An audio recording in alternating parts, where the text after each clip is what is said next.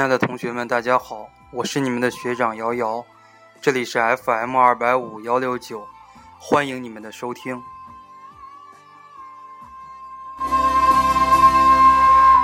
秋天的风儿独醉，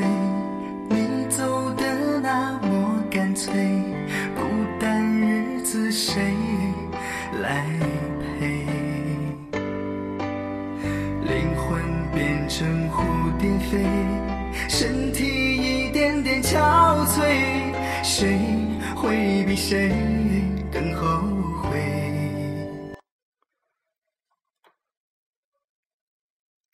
非常美妙的一段旋律哈，范学斌唱的《千杯醉》。今天呢，我们利用一点时间啊，来做一期节目。如果呢，按照以往的这个经验来讲，考研是在每年的最后一个星期的周六和周周日。那么呢，今天啊，距离二零一六年全国硕士研究生入学统一考试只有仅仅三百五十天的时间了。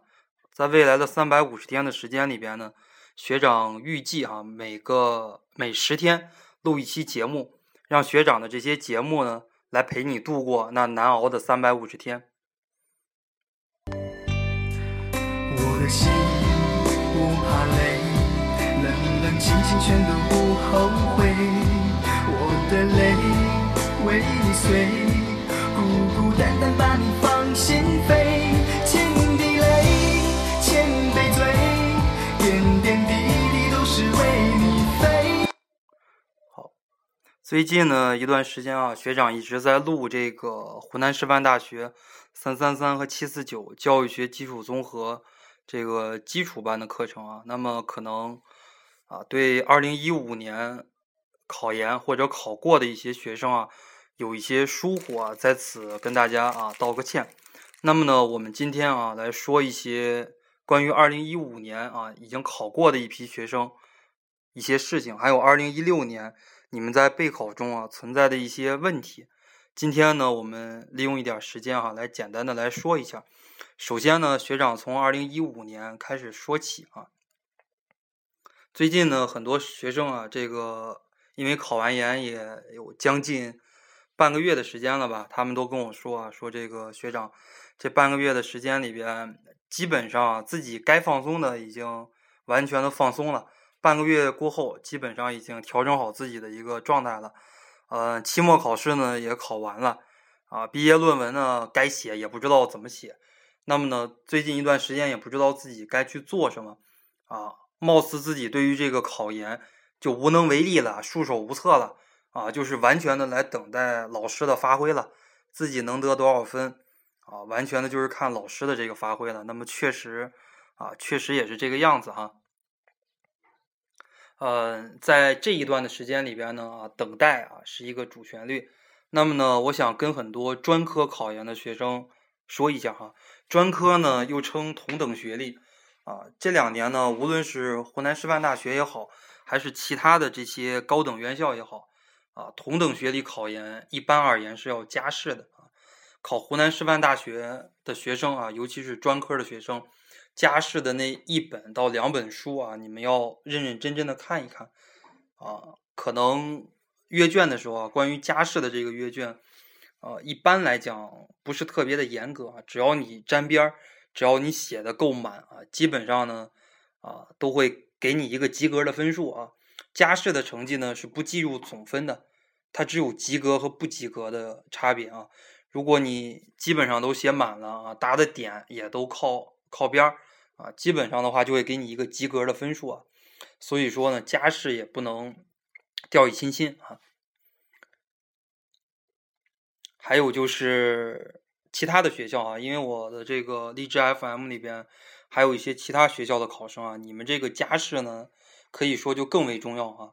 你像我比较了解的一些学校，像这个华东师范大学、北京大学，因为这些呢都是比较好的院校，他们都会注意自己。这个生源的质量啊，你想想，你如果是一个专科生，你去直接去冲北京大学，即使你的总成绩排名第一，人家也得打一个问号啊，说你怎么样，你考的这么高的分数啊？你是死记硬背的吧？你也许没有什么实力，对吧？我要一个死记硬背的学生，我干什么呢？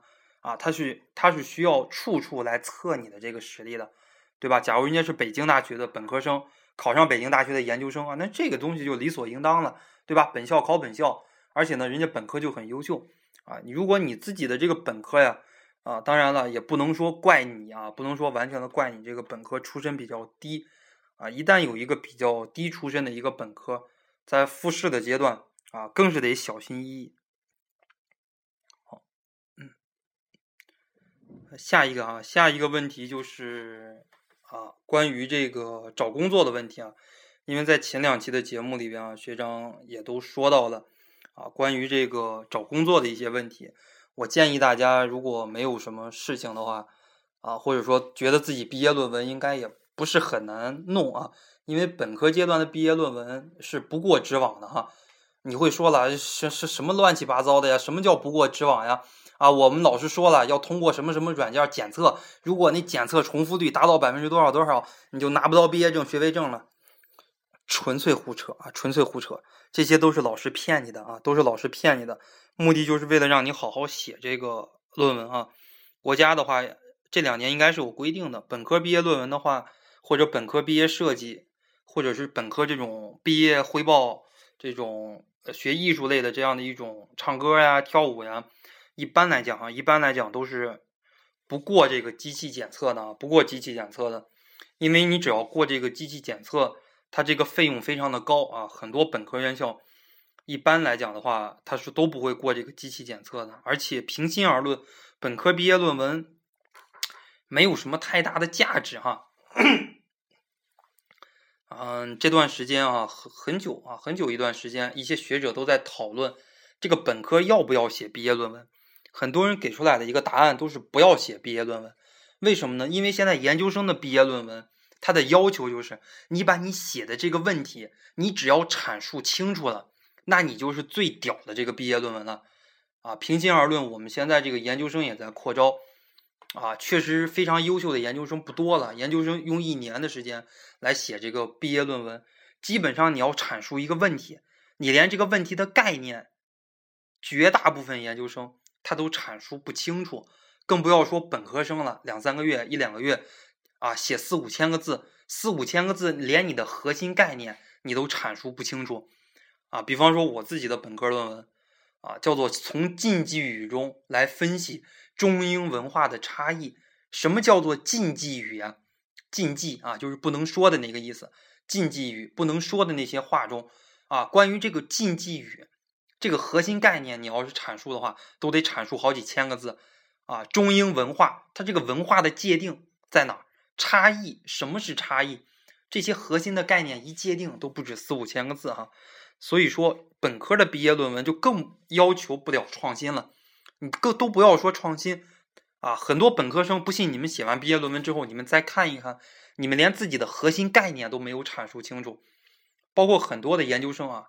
我不敢说百分之百，至少百分之九十的研究生写论文连自己的核心概念都阐述不清楚，啊，现在博士生的话，简简单单哈，博士生的要求也只是你把核心的概念阐释清楚了，字数达到十五万字，你就可以毕业了，啊，现在都不敢对博士生有太高的这个要求啊，因为咱们国家研究生教育这一块可以说水平非常非常的低了，以前的话还是精英教育，研究生啊，现在就完全成大众教育了。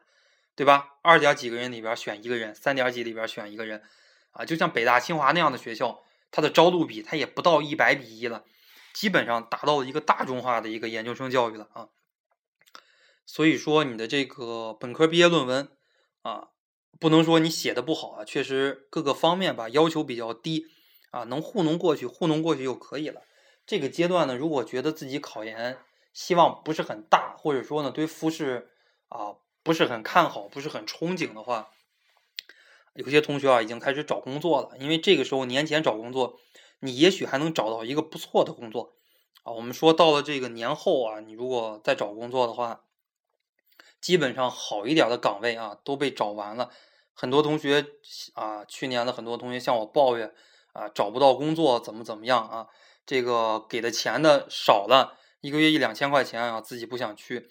一个月呢，这给的钱多啊，有这个私企、外企起薪一万二的啊，月薪自己呢又胜任不了，所以说啊，那个时候呢，供你选择的余地可能就少一些。你四月份之后，主流的一些用人单位啊，他们都会招满人啊。那么呢，自从上两期节目说了之后啊，鼓励大家啊来找工作啊，很多人呢找工作嘛，他肯定需要简历，对吧？很多人呢把这个简历发给我啊，让我看一看，说学长呀，这个这这自己挺愚笨啊，从来也没写过这个简历，说你给我看一看吧，你看看我这简历写的怎么样呀？我一看，好家伙，这这简历前面啊。论述自己的这个经历啊，从这个小学、幼儿园开始讲啊，恨不得再往上数三辈儿啊，讲他从他爷爷那辈儿开始讲起啊，一直讲到他这个大学毕业，什么怎么谈男朋友的啊，有些同学都写上。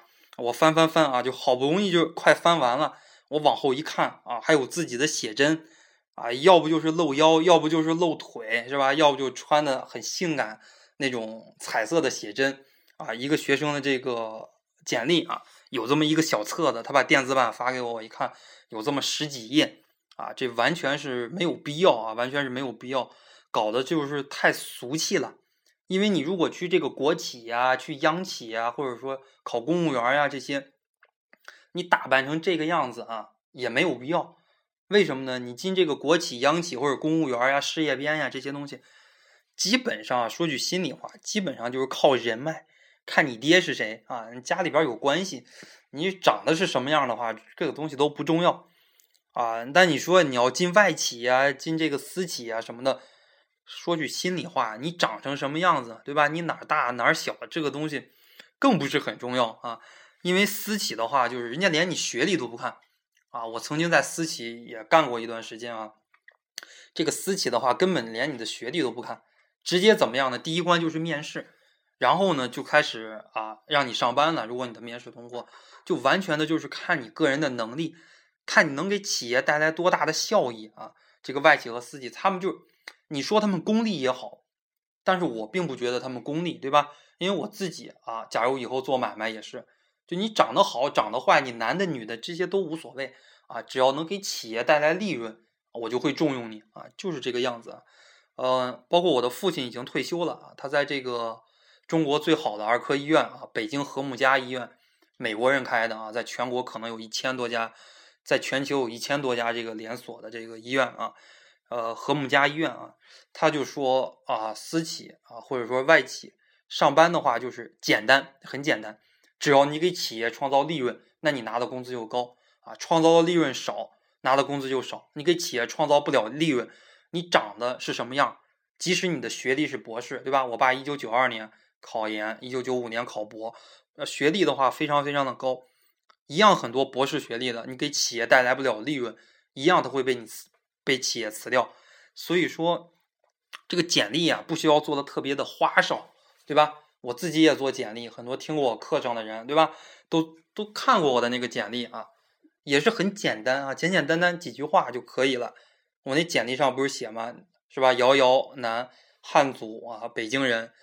啊，一九九零年五月出生，二零一零年加入中国共产党，啊，研究生学历，教育学硕士啊，然后现为什么什么什么啊，就基本上简简单单几句话，最多最多不要超过一页纸，啊，你不信上网你看看很多这个部级干部，很多省长呀、厅长呀，他们的这个简历也基本上就是一页就交代完了，啊，你不需要从你的这个幼儿园开始，你爸爸妈妈干什么的交代的那么清楚啊。其实并不需要啊，并不需要。好的简历啊，往往就是一目了然，重点非常非常的突出啊，不用写那么乱七八糟的东西啊。你从大学开始写，完全就可以了。如果你的高中啊是这种全国非常有名的高中啊，像北京大学附属中学、北京师范大学附属中学、北京市第一中学、北京市第四中学。啊，北京市幺零幺中学，你像这种全国很有名的高中，你可以提一下啊，你毕业于那个学校，啊，一般来讲，直接从你的大学开始啊，你的专业、你的学历啊、你的政治面貌、你的工作经历啊，你现在担任的一些职务、你的一些特长，简单的一写啊，这个就足够了，把这个事情啊办的简简单一点就可以了啊。千滴泪，千杯醉。是为你醉千滴泪千杯醉杯杯眼泪都是为你挥千滴泪千杯醉为你流下一千滴眼泪。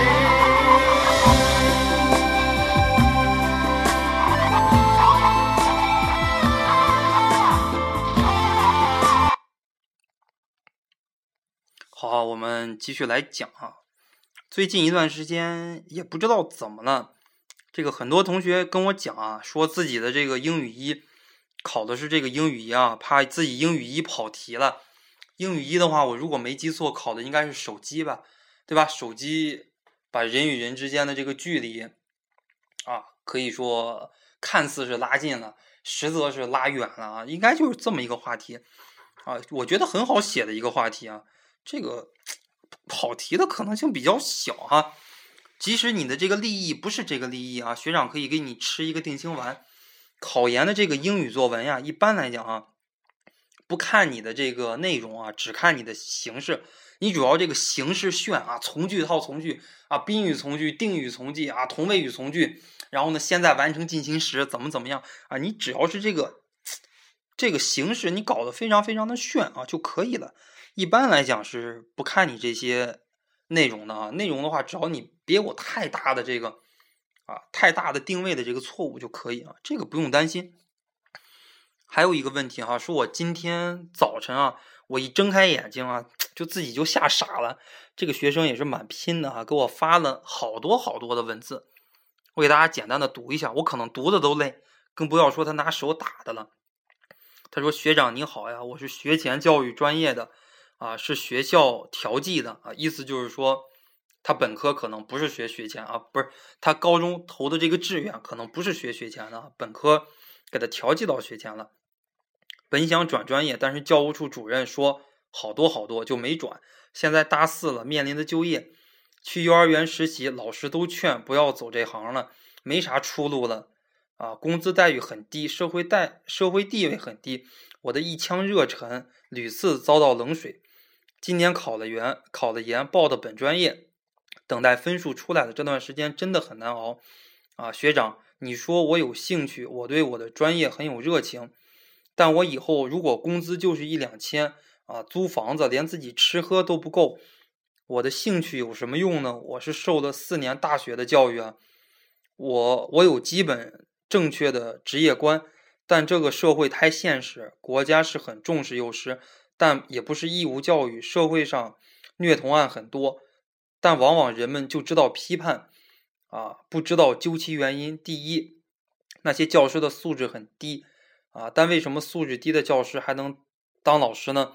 啊，现在社会靠都是靠什么关系？第二，幼师的工资待遇很低，一个月工资只有一两千，除去吃喝几乎所剩无几。现在的儿童都是家里的小皇帝、小公主。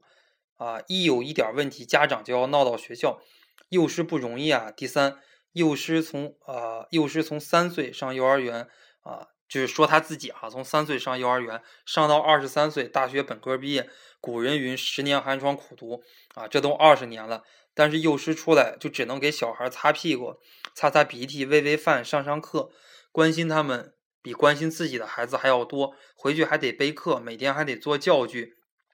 一个月还得重新布置一次教室，还要加班加点幼师的加班费怎么算？一天二十四小时出去吃喝都在加班，啊，在家备课不算加班，在家做教具不算加班，啊，在幼儿园实习的这些天，我的感触真的很大。是的，我的理想虽然不算高尚，啊，但这就是现实。马斯洛的需要层次理论，当幼师只能基本实现第一层生理需要，就是吃饭睡觉。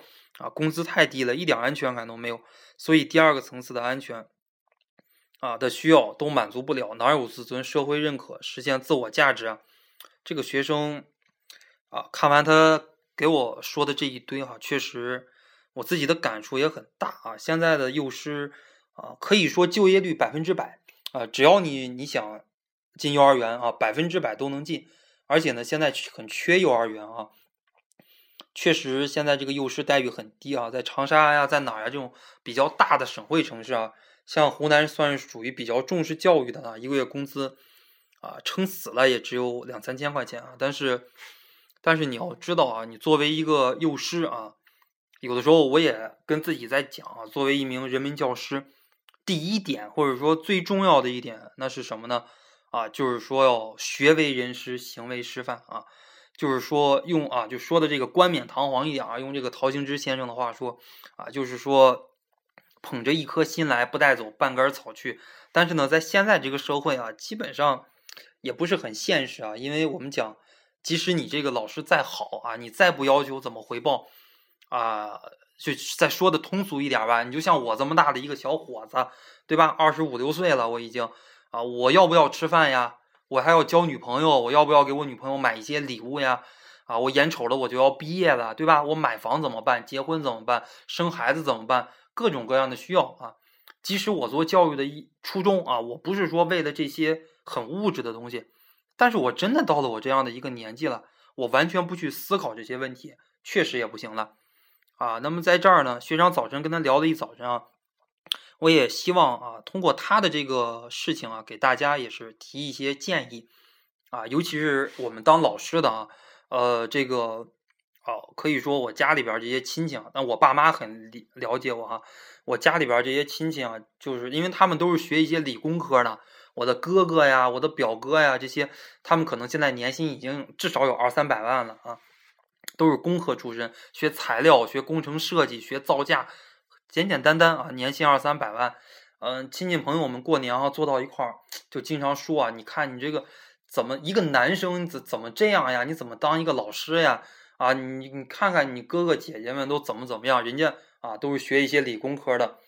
首先呢，我觉得我们要正确的来看待这个问题啊。我自己并没有觉得我当一个老师有什么不好。很简单，我做这样的一期电台节目，我总共做了有五六十期，我的电台的收听量有五六十万。什么意思呢？就是说我每做一期节目，或者我每讲一次课。至少有上万个人啊，上万人次来听啊，来听我讲课。我觉得这个对于我来讲就是非常非常的满足啊。你给我钱多也可以，给我钱少也可以，因为我自己啊，真心的我热爱这个职业。也许有一天你去让我当公务员，确实我考上过公务员啊，考了北京市第二人民监狱狱警。我觉得干那个东西，它它不是我的这种兴趣所在啊。我兴趣我就是喜欢当一个老师。有一天你去让我去当官啊，搞一些行政呀，天天啊溜须拍马、尔虞我诈、勾心斗角呀，这个明哲保身呀，这些东西，我觉得这个东西，它真的不是我的兴趣啊，我也不太擅长做这些东西啊。我觉得我跟学生在一起交往非常的快乐啊，而且呢，确实非常的单纯啊，确实这个学生们对我也不错啊。逢年过节，这个我每真的就是逢年过节，我我连短信我都回不过来，就我完全我就是。啊，好多好多同学给我发这个祝福短信，我完全就是复制粘贴，复制粘贴啊！等我把所有的人都都粘完之后，啊，一般来讲就是整天我都在复制粘贴，复制粘贴，粘那一句话，我说啊，呵呵同乐，或者哈哈同乐啊，谢谢你怎么怎么样啊，也祝你在新的一年怎么怎么样，就完全就是这个样子，我就感觉到自己心里边非常的满足。那我觉得呢，啊，女生当幼师，首先呢，你要喜欢这个行业。啊，如果你喜欢这个行业的话，我觉得啊，一开始你干什么行业起薪都不会很高，基本的一个物质保障的话，应该还是可以保障的，还是可以保障一个基本的物质保障。我们知道，你当老师的话，我觉得往上走的这个空间啊，还是比较大的，尤其是在公立学校当老师啊，你可以逐步的往这个教务方面走。也许你不在这个教学的一线啊，你也可以往行政方面走啊。我们讲你熬一熬，熬到三十多，熬到四十多，对吧？哎，只是说比别人稍微慢一些罢了。自己的社会地位啊，自己的经济待遇啊，我觉得只要你有能力啊，只要你热爱这个教育事业，嗯，你的一个发展的前途确实会很好啊。就像最近啊，我们这个大学同学聚会啊，他们也谈到了，有的人在这个私企呀，或者有的人在什么什么行业呀。啊，有的人当老师呀，尤其是当老师的抱怨很多。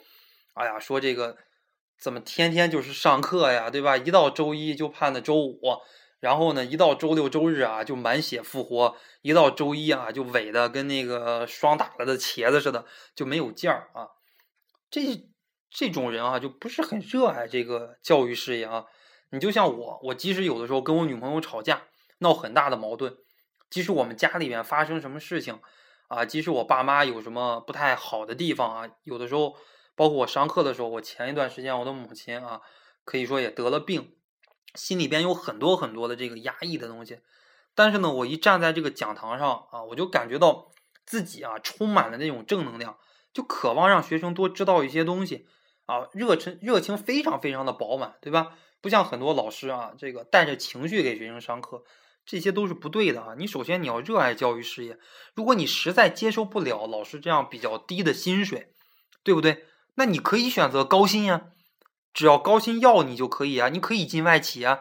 对吧？你可以进国企呀，你进国家电网呀，啊，你进这个国家热力公司呀，你进中石油呀，对吧？你去这个中国建设银行呀，中国人民银行呀，就这些企业，就简简单单的，他们起薪至少有一两万、两三万呀，对吧？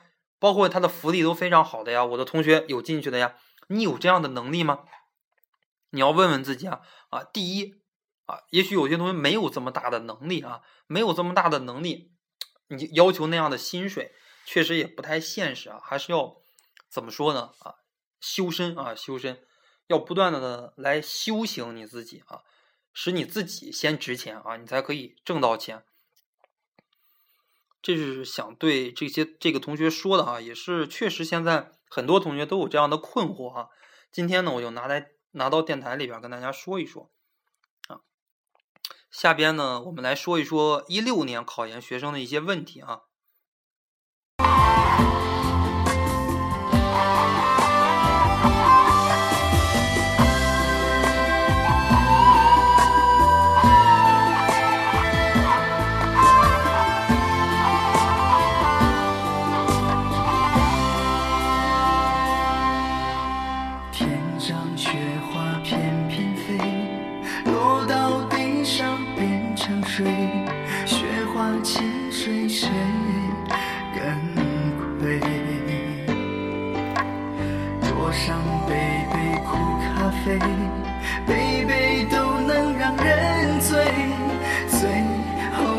下千滴泪。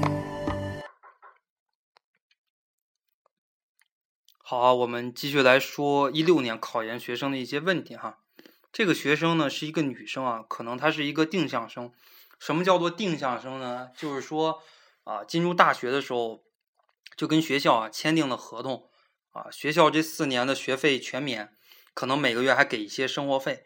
但是你毕业以后呢，要去这个山村，或者说到一些基层啊去支教，支教的可能要有八年左右。啊，这个是一件很得不偿失的事情哈。他问我学长，我这样的一个情况，我应不应该去考研？我如何来做一个抉择？啊，这个东西学长不能完全的帮你来决定啊。在听这段。啊，节目的时候可能有一些同学也是这个定向生啊，不能完全的来帮你做决定，要根据你自己的家庭条件，看看你能不能负担得起这笔违约金，对吧？他说了，如果付这个违约金的话，可能大概要十万块钱左右啊，确实是一个不太小的一笔数目啊。呃，这是一个方面，另一个方面呢，我觉得我要提醒每一个人，你们要处理好眼前利益还有长久利益之间的这样的一个关系。很简单呀，你进大学的时候啊，你为了给家里边省钱，就为了一时省那么一两万块钱，你把自己的生命中最青春、最美好、最宝贵的八年你搭了进去，你你这是一件对自己负责任的事情吗？我觉得没有人天生就愿意当这种基层教师，去乡里边、去村里边当老师。我觉得没有人天生会这个样子。你当时你就没有处理好。眼前利益和长久利益这样的一个关系，那么现在了，又到了人生的一个分叉口，又到了你该决定的时候了。你是为了保住自己的青春，让自己的生命绽发啊，可以说绽放更多的光芒，还是为了守住这十万块钱，就花不起这十万块钱违约金，或者说不舍得花这十万块钱违约金？如果你们家可以承担得起这些违约金的话，我建议你哈，我还是建议你。啊，十万块钱真的怎么说呢？比起人生这八年的这些光景来说，啊，真的如九如之一毛，对吧？与蝼蚁无异义啊，真的是这个样子的啊。虽然我们说八年的时间啊，在于这个人类历史当中啊，犹如沧海之一粟，但是呢，我们讲在于人生的这样的一个旅途中啊，这个百年悲悲秋啊，这个。啊，万里悲秋常作客，对吧？百年多病独登台啊，在这样的一个人生的一个轨迹当中，八年的光景，我觉得还是非常非常的重要的啊。我不建议你为了省十万块钱啊，省几万块钱，放弃你一生的这个理想啊。如果你有一招考上了研究生啊，说不定的话，一年或者半年你就可以挣回这十万块钱啊。如果说你这个把你最美好的青春，把你人生中最有激情、最有斗志的几年，你就是完全放到村儿里边，放到一个镇里边的话，我觉得这样的话，对于女生来讲，你的一个你的家庭呀，也不会很美满啊，也不会很美满。至少至少，我觉得男生二十多岁的男生啊，他们都应该出去去闯一闯啊，绝对不会陪着你啊，守在这个农村里边待这么多年啊。这是学长希望啊，你根据自己家庭情况处理好眼前利益和长久利益的一个关系啊。下一个问题说了哈，这个呃，说这个学长呀，专科考研有没有歧视啊？呃，其他的学校我真心不知道啊，真心不知道。但是呢，湖南师范大学的话，专科考研是没有歧视的啊。因为什么呢？因为你报考的时候，老师给你改卷的时候出示。他并不知道你是本科还是专科，对吧？卷子都是密封的，老师也不知道你是谁。复试的时候，湖南师范大学是有特别的要求的啊，这个不看出身啊，就是说复试的那些老师，他们完全拿不到你的档案啊，完全拿不到你的档案，所以说你也不用担心这个有没有歧视的问题。湖南师范大学是没有任何歧视的哈，其他的学校我真的不知道啊，其他学校真的是不知道，呃，可能有的学校有啊，但是。可能越好的学校对专科歧视越大啊，一般来讲对专科呀、对三本呀，嗯，没有什么太大的歧视啊，主要看你的能力和分数。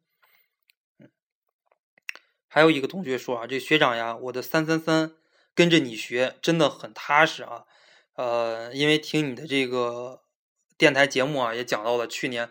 你命中的一百三十五分的原题啊，几乎是所有的原题。那么我的专业课二该怎么办呢？基本上没有人来辅导我，我甚至连历年真题都没有啊。嗯，学长首先跟大家说呢，这个历年真题好办啊。湖南师大所有专业的历年真题，不管是考研的还是考博的，我这儿都有啊。如果你们啊，如果你们这个有需要啊，如果你们有需要，只要是报的学长的辅导班啊，这个历年真题都会免费送给你们啊。如果你们来我这儿购买，应该也不会很贵，对吧？一二百块钱啊，历年的真题都会给你。嗯，专业课二的话，其实我带的学生里边，无非就是这几类吧。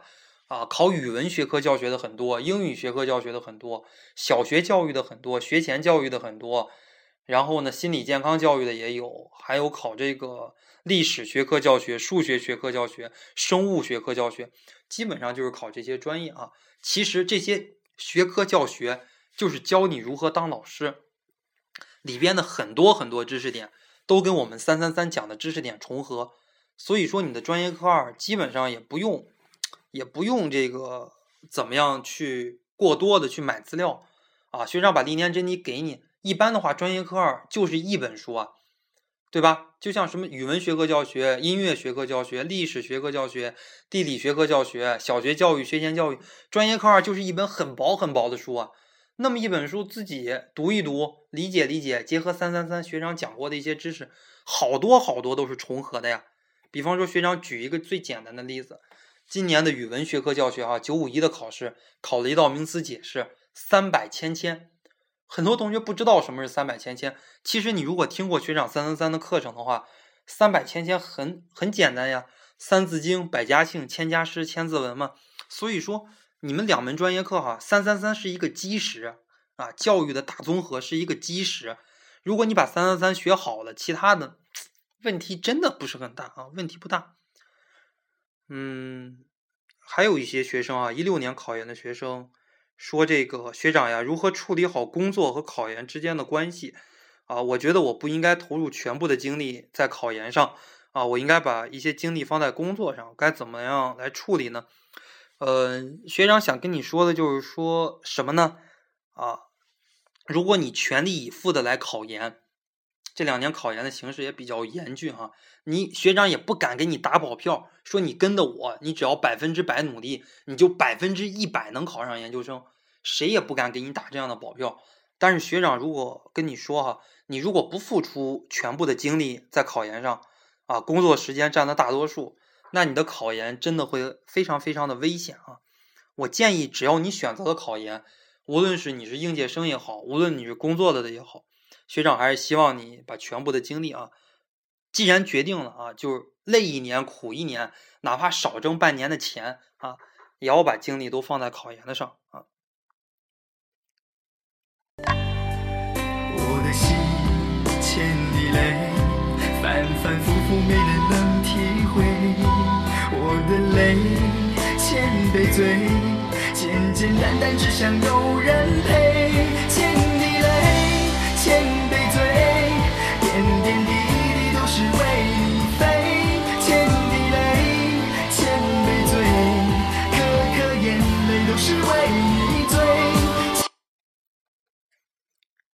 好，我们讲最后啊一两个问题啊，最后一两个问题，就是学长现在一六年的这个教育学基础综合的基础班啊，已经啊中国教育史已经全部录制完成了哈。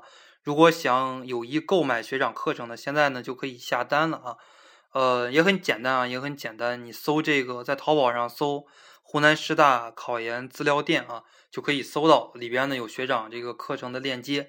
如果呢找不到啊，你也可以 QQ 啊私信给我，我发给你。呃，学长的课程不怕你试听啊，不像很多辅导班的课程录的也不好，很多这个研究生啊，这个卖一些课程卖的也不好啊，他不让你听啊。学长的课你随便听啊，我的课程的话都有啊。很多同学只要加了我的一六年考的，或者在我空空 QQ 空间里边，我都已经发过我这个试听课了，你去我说说里边找就行，去找那个网址，输入网址的话。你就可以去试听啊，随便的听啊。如果因为你觉得学长讲的不好啊，你没有说没有买学长的课，你错过了学长的课，这是我的错啊，这是我的错。如果你说因为学长讲课好啊，你错过了学长的课啊，你没有买这个的话，就完全就是你的错了啊。很多一五年哈跟过我的学生或者没跟过我的学生啊，尤其是没跟过我的学生啊。嗯，知道我这个课讲的也不错啊。第一年呢，他们都抱着一种观望的一种态度啊。你是谁呀，对吧？你凭什么录这几节课？你卖这么多钱呀？哎，你这个题弄得准不准呀？对吧？你到底靠谱不靠谱呀？大家都有这样的一种疑虑啊。很多一五年考研的学生啊，也是在观望啊。但是呢，考完之后哈，他们得出来一个答案啊，这哥们儿真的是太给力了，对吧？哎，如果再能考研。再能考一年研究生的话，啊，一定要报这哥们儿的辅导班啊。于是呢，有很多第一年考的不太好的哈，第二年他们想继续二战的，想买我这个课啊。这个课的话，如果你确定啊自己基本上考不上了啊，一下考场又觉得自己考不上了，那你现在可以听啊。如果觉得自己模棱两可啊，觉得自己有可能考上，有可能考不上啊，就是看阅卷老师的发挥了啊。自己发挥的也还可以的话，呃。确实，如果觉得自己考不上，家里边也支持自己二战，自己也有二战的意向的话，你们也可以等到这个初试成绩出来啊。初试成绩的话，大概是二月十号左右啊，二月十号左右就出来了。也可以查完自己的初试成绩啊，觉得自己实在考的不好，然后呢再来购买啊学长的这个课程也可以啊。现在的话买也可以，等初试成绩出来之后再买也可以。那么呢，这一期哈，所有的节目就录制到这儿啊。学长假期也没有什么事儿，确实也希望啊，可以多跟学生交流交流啊。你们如果有什么问题呢，可以在荔枝 FM 上私信给我啊，也可以在 QQ 上给我，也可以通过我的微信啊。我的微信还没有加满人，QQ 已经加满人了啊，再想加进来就很难了啊。我就是删一些以前不太认识的人啊，把它删掉，然后再把你们加进来啊。我的微信是 yy 啊，小写的，就是我名字的缩写 yy 小写的，然后是三三零五三零五三六啊，yy 三三零五三零五三六啊，你们可以加我的微信啊、与我进行交流啊。那么呢，这期节目啊就录到这儿啊，最后呢，让这段非常美妙的旋律来结束我们今天的这段节目。千杯醉，眼泪都是为你。